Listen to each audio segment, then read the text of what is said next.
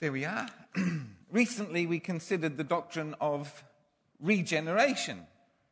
The idea that God gave us new birth through the Holy Spirit, so that we were born again when we came to faith in Jesus Christ. And given that we've been born again, born of the Spirit, becoming by the will of God, children of God, it may seem a little odd to read in other places in the New Testament that we've been adopted.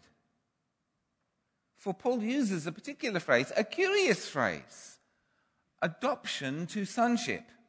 Five times in the New Testament. Three in the book of Romans, uh, we've just heard from, from Rowan, and once each also in the book of Galatians and Ephesians.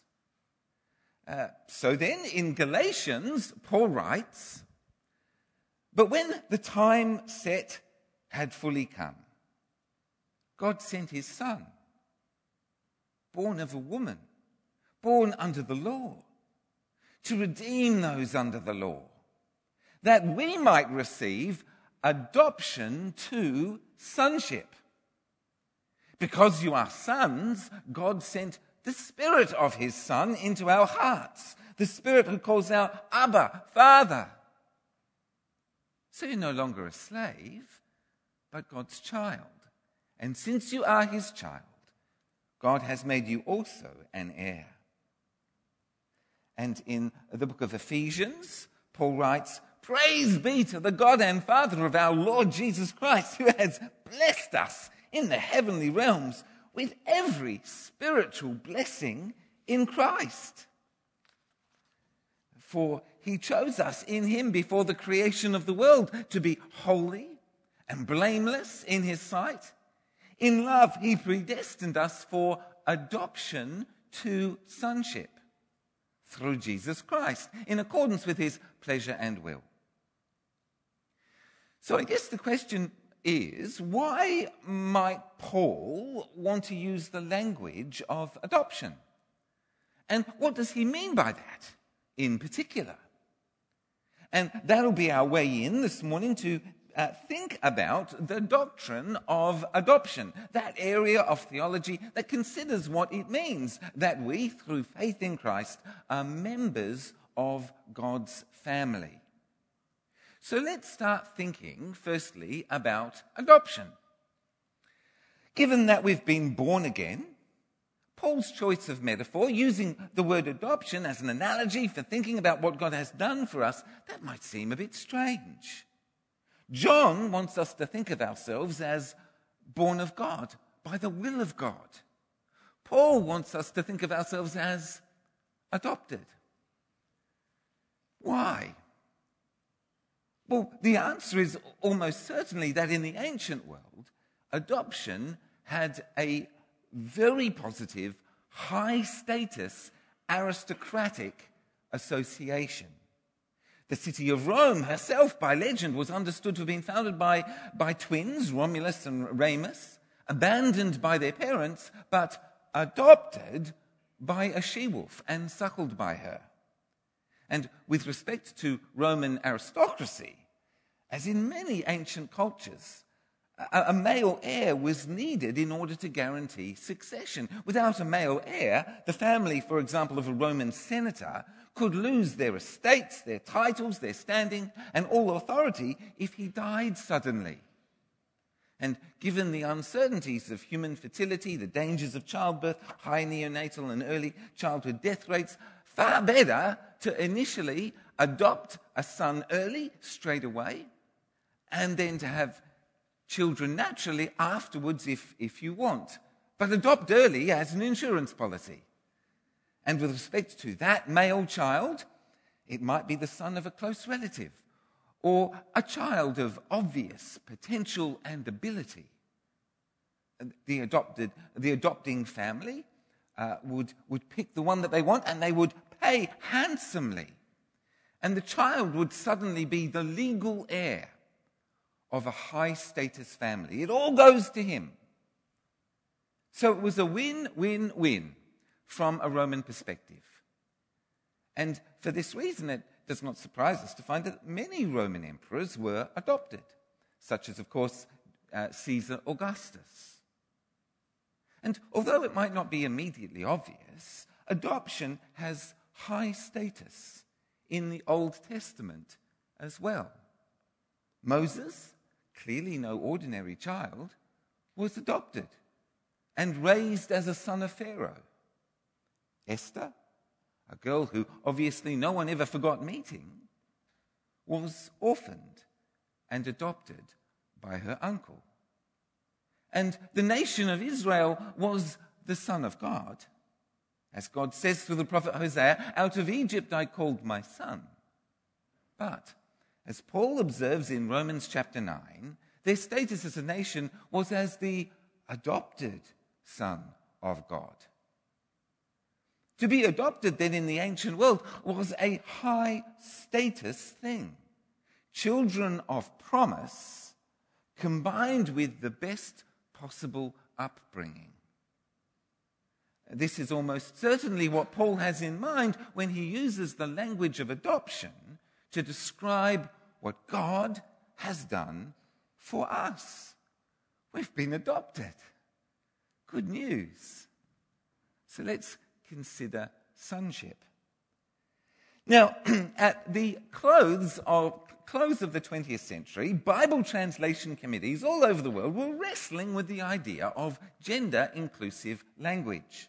I mean, I remember, I'm old enough to remember a world where the word men uh, might mean men, that is, adult males, but it could also mean um, all people, all humanity, men and women, uh, boys and girls combined.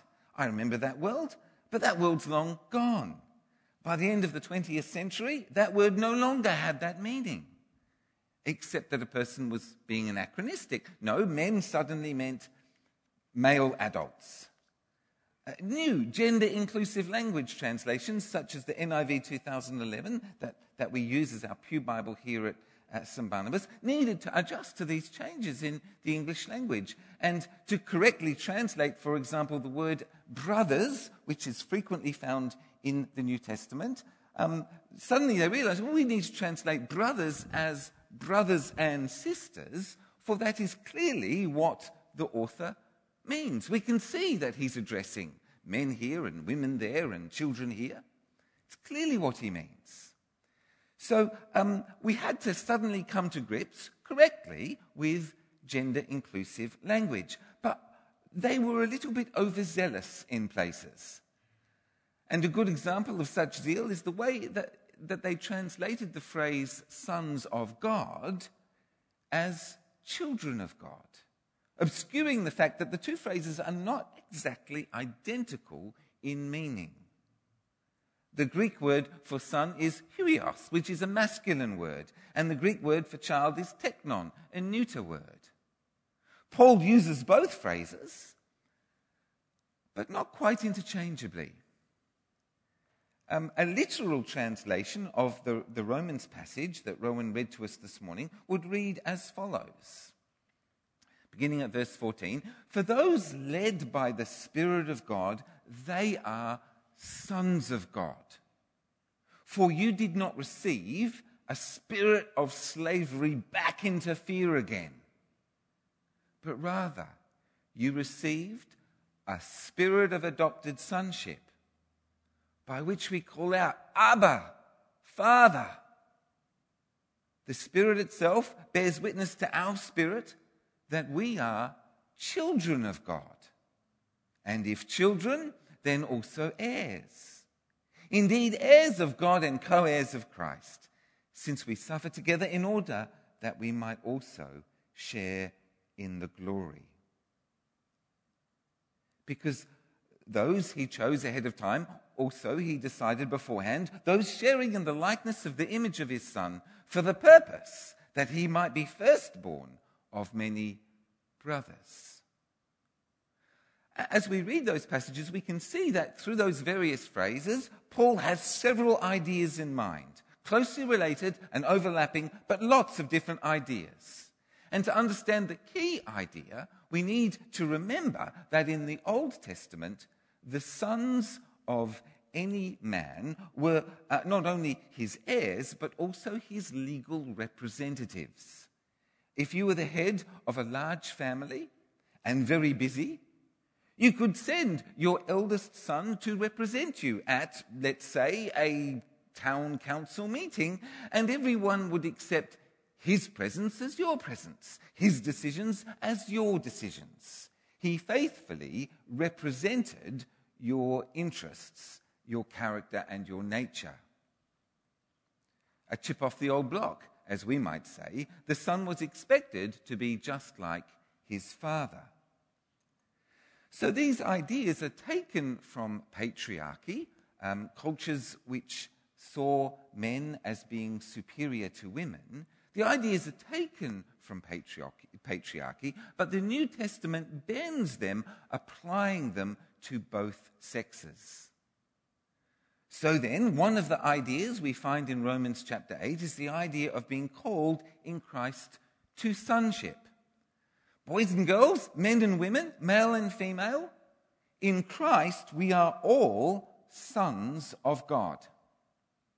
Gender inclusive language, no, but a gender inclusive idea, plainly yes. If we are led by the Spirit, if we're being led by the Spirit, then we're going to represent our Father faithfully. We are sons of God. If we represent God faithfully, then we'll be just like Jesus, who represented his Father perfectly. Male or female, boy or girl, man or woman, in Christ, filled with the Holy Spirit, we are conformed to the likeness and the image of Christ, in order indeed that Jesus might be the firstborn son of a company of sons. We, being both male and female, are effectively then his brothers. Not gender inclusive language, but a gender inclusive idea. Because we all, male and female, boys and girls, men and women, share in that calling to faithfully represent God to the rest of the creation and to each other and to the nations. Well, so then, as sons, indeed as children, we are in Christ heirs together with Christ. Um, heirs mean we get an inheritance. What is an inheritance? An inheritance is a free gift you get when somebody who loves you dies. Um, and what is our inheritance? Well, it's the same as Christ's, which is everything, but in a way that we can't yet fully fathom or imagine. But as sons of God, all of us, men and women, boys and girls, we share in the future kingdom as owners of the kingdom. Owners of the kingdom of God. It has been his good pleasure to give it to us. An inheritance prepared for since the begin, for us since the creation of the world, and imperishable, undefiled, unfading, never getting old and tacky inheritance of great worth, as Peter tells us, kept in heaven for us. 1 Peter 1 4. So that's one great thing. We, we get an inheritance because we're sons of God. And as sons, we also we don't need to fear because our relationship with God is not master slave, but each of us, boy or girl, man or woman, male or female, a relationship with God is a father son relationship. Now, a slave had much to fear. Every single day, a lot to fear. Performance review, harsh punishment, strictness, without any real care as to their welfare. And of course, the very imminent and real day by day fear of rejection, the possibility of uh, being thrown out, no permanent place. But a son has no such fears. Um, doesn't matter how badly is good news to some here this morning. Doesn't matter how badly you behave. You're not going to be chucked out. As sons, male and female, we don't need to, to, to, to be frightened. Indeed, we have intimacy with our Father. Indeed, we dare to call him Abba. Now, this word Abba, as, as I guess many of you already know, this word Abba has no uh, direct or easy translation into English, which is one of the reasons why it's left as an Aramaic word in, in our text. It's untranslated. The word might be translated daddy. for it was a childhood word for father, but it isn't childish in the way that daddy can sound a little bit childish to us in English. The word Abba is also a term of endearment, um, like honey or sweetheart or my love. As an endearment, Abba is necessarily intimate. Uh, my friend uh, Steve Conway is known to his congregation as Father Steve. In fact, that's how he answers the phone Father Steve. But only his two little children got, get to call him Daddy. Abba, as a word, necessarily connotates a deeply intimate, deeply affectionate, and deeply caring relationship. So that's a further privilege of sonship. Two further privileges are worth noting. They're both in our text.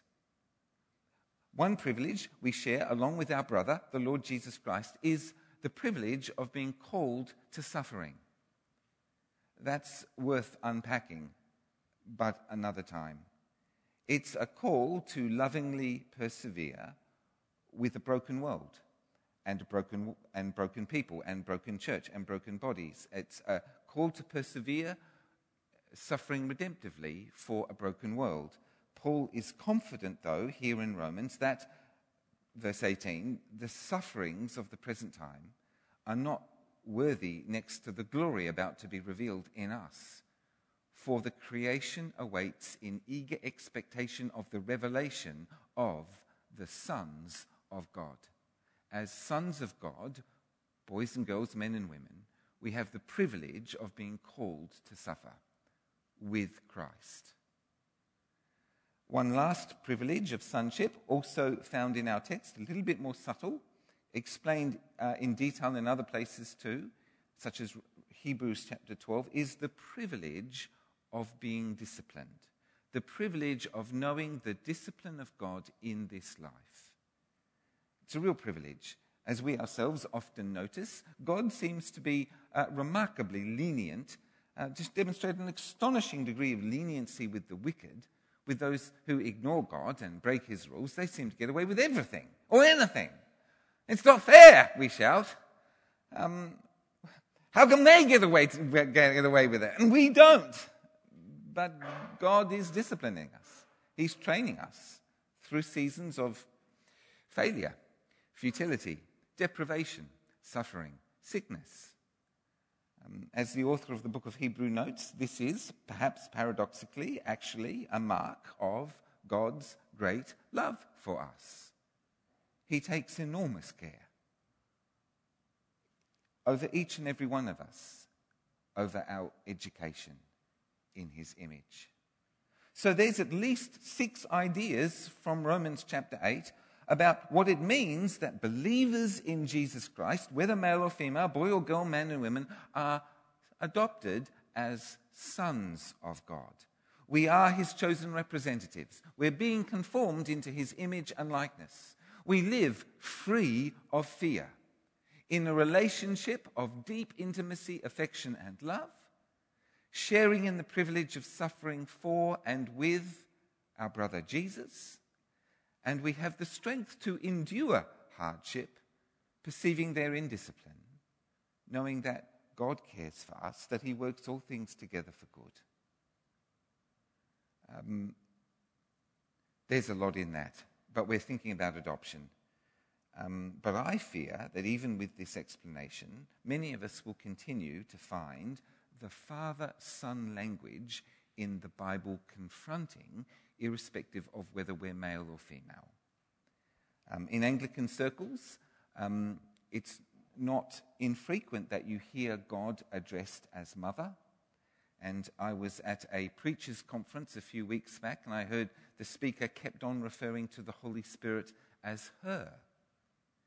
And he said, I don't see why we have to have an all male Trinity. Well, such things are profoundly misguided at any number of levels. But the phenomenon continues. Father son language is easy for us to misunderstand, and it is very unpalatable to many. Why might that be? Well, perhaps one reason is that now, for centuries in the Western world, ever since the Industrial Revolution, fathers have typically worked far from home, come home late in the day, cranky and tired, and child raising has been essentially the mother's job, often almost entirely. But in traditional settings, of course, fathers and sons, fathers and daughters spend all day together. And teaching the children to read and write, and teaching the children how to pray, that is the father's job. And one of the characteristics of fatherhood in the Old Testament is compassion. Psalm 103 As a father has compassion on his children, just to point out the exceedingly obvious, so the Lord has compassion on those who fear him. Compassion, sympathetic, loving understanding, resulting in action, protection, provision, presence.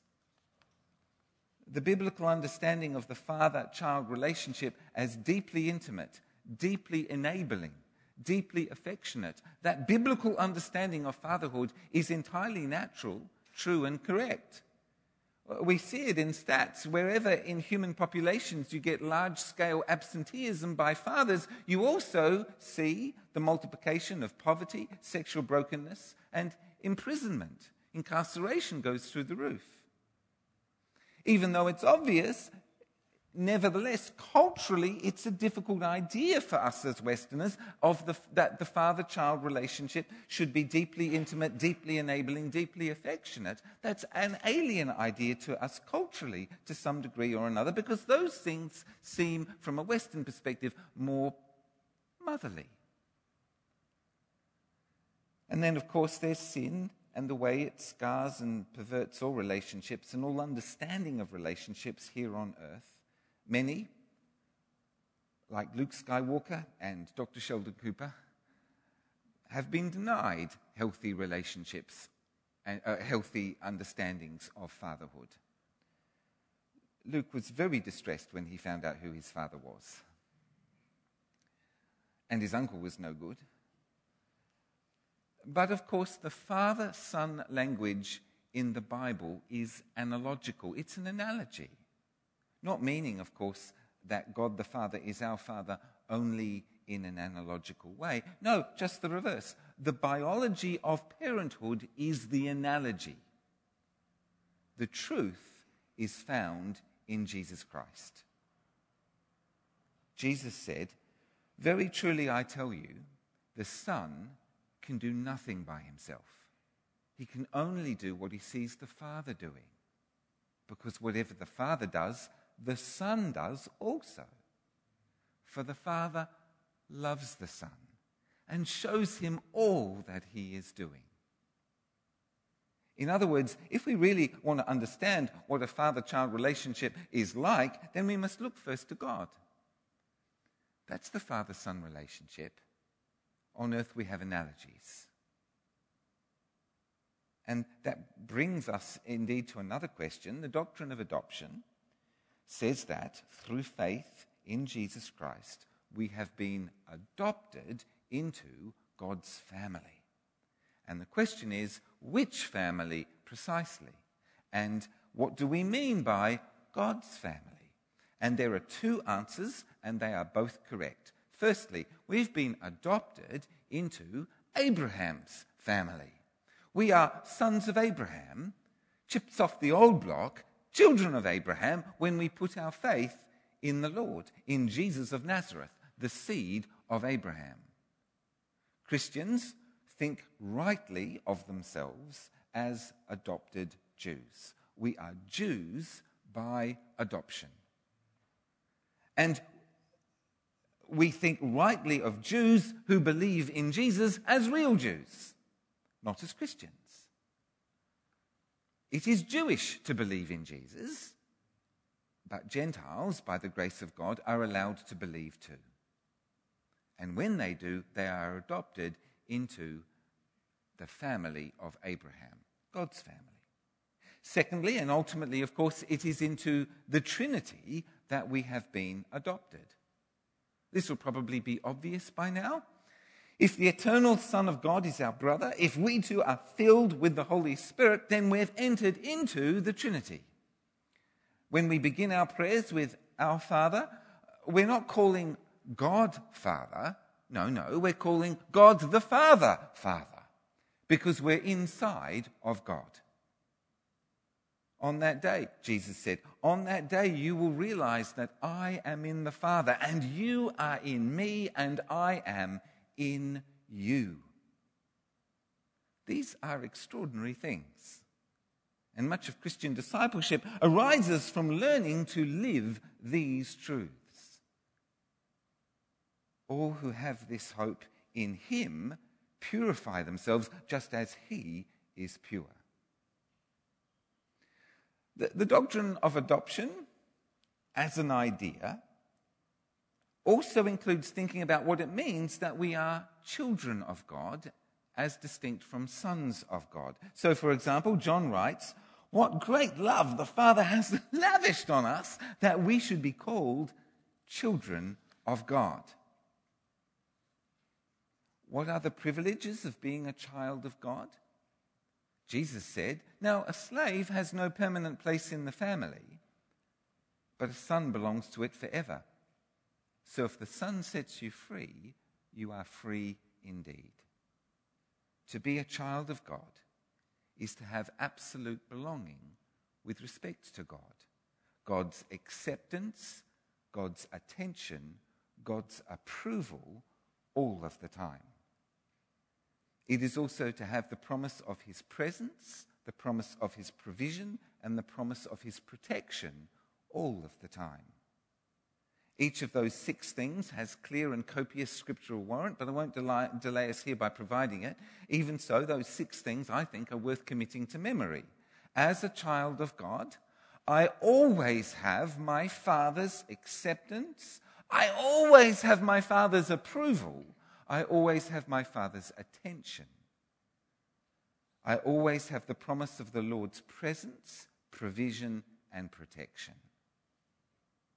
Well, now we've covered briefly the content of the doctrine of adoption. In terms of the Bible, adoption is a term that one author, Paul, uses occasionally. But in terms of theology, it is our opportunity to bring into one theory, one idea, everything that the Bible teaches us about being adopted, about being sons of God, and about being children of God. That's how theology works. It often just grabs everything in and then sorts it out. In rounding off, let's consider two things that come out of the doctrine of adoption for Christian living. Firstly, the New Testament insists in a wide variety of places that all believers in Jesus Christ are brothers and sisters. Again, the word adoption is never linked to that idea in the Bible. But theologians see a connection. And so when they talk about the doctrine of adoption, that's when they start talking about us being brothers and sisters. And we are.